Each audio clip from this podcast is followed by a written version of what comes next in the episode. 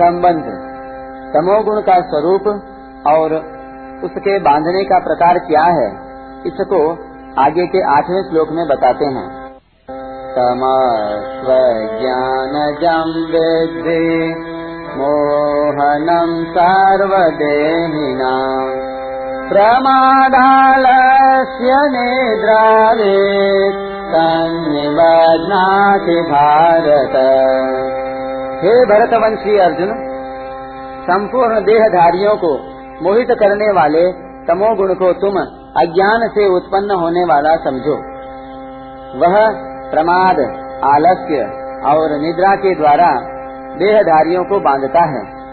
व्याख्या, तमस्व ज्ञानजम विद्धि मोहनम सर्वदेहिनाम। सत्वगुण और रजोगुण, इन दोनों से तमोगुण को अत्यंत निकृष्ट बताने के लिए यहाँ तू पद का प्रयोग हुआ है। यह तमोगुण अज्ञान से, अर्थात बेसमझी से, मूर्खता से पैदा होता है और संपूर्ण देहधारियों को मोहित कर देता है।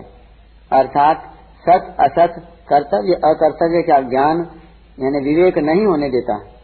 इतना ही नहीं, यह सांसारिक सुख भोग और संग्रह में भी नहीं लगने देता। अर्थात राजस सुख में भी नहीं जाने देता फिर सात्विक सुख की तो बात ही क्या है वास्तव में तमोगुण के द्वारा मोहित होने की बात केवल मनुष्यों के लिए ही है, क्योंकि दूसरे प्राणी तो स्वाभाविक ही तमोगुण से मोहित हैं। फिर भी यहाँ सर्वदेही नाम पद देने का तात्पर्य है कि जिन मनुष्यों में सत, असत, कर्तव्य, अकर्तव्य का ज्ञान विवेक नहीं है वे मनुष्य होते हुए भी चौरासी लाख योनियों वाले प्राणियों के समान ही हैं। अर्थात, जैसे पशु पक्षी आदि प्राणी खा पी लेते हैं और सो जाते हैं, ऐसे ही वे मनुष्य भी हैं।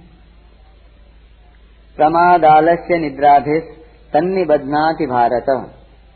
यह तमोगुण प्रमाद, आलस्य और निद्रा के द्वारा संपूर्ण देहधारियों को बाँध देता है। प्रमाद दो तरह का होता है।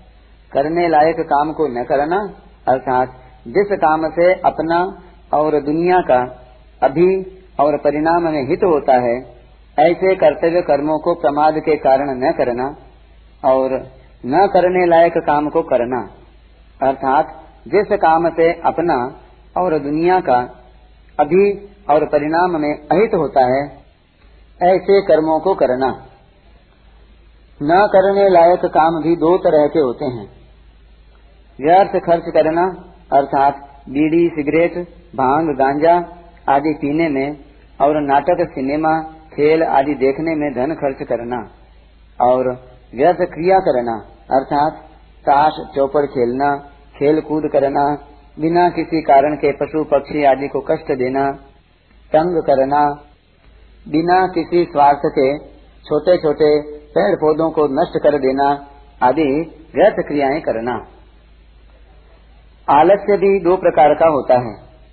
सोते रहना, निकम में बैठे रहना, आवश्यक काम न करना और ऐसा विचार रखना कि फिर कर लेंगे।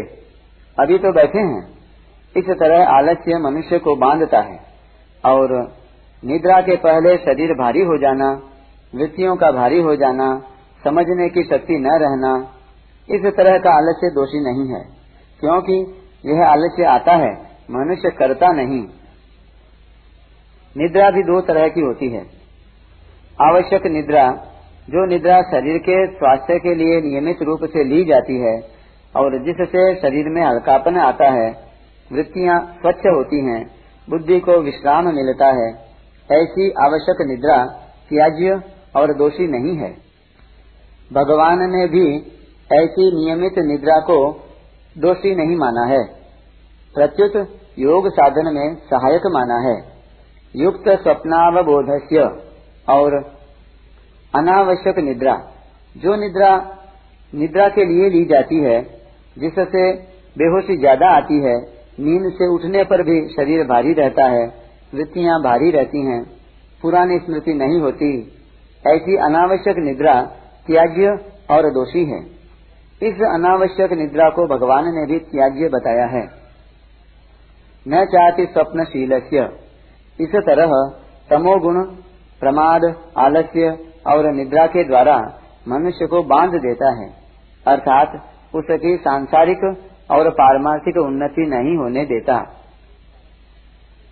विशेष बात, सत्व, रज और तम, ये तीनों गुण मनुष्य को बांधते हैं। पर इन तीनों के बांधने के प्रकार में फ़र्क है। सत्वगुण और रजोगुण संग से बांधते हैं। अर्थात सत्वगुण सुख और ज्ञान की आसक्ति से तथा रजोगुण कर्मों की आसक्ति से बांधता है। अतः सत्वगुण में सुख संग और ज्ञान संग बताया तथा रजोगुण में कर्म संग बताया, परंतु तमोगुण में संग नहीं बताया, क्योंकि तमोगुण मोहनात्मक है।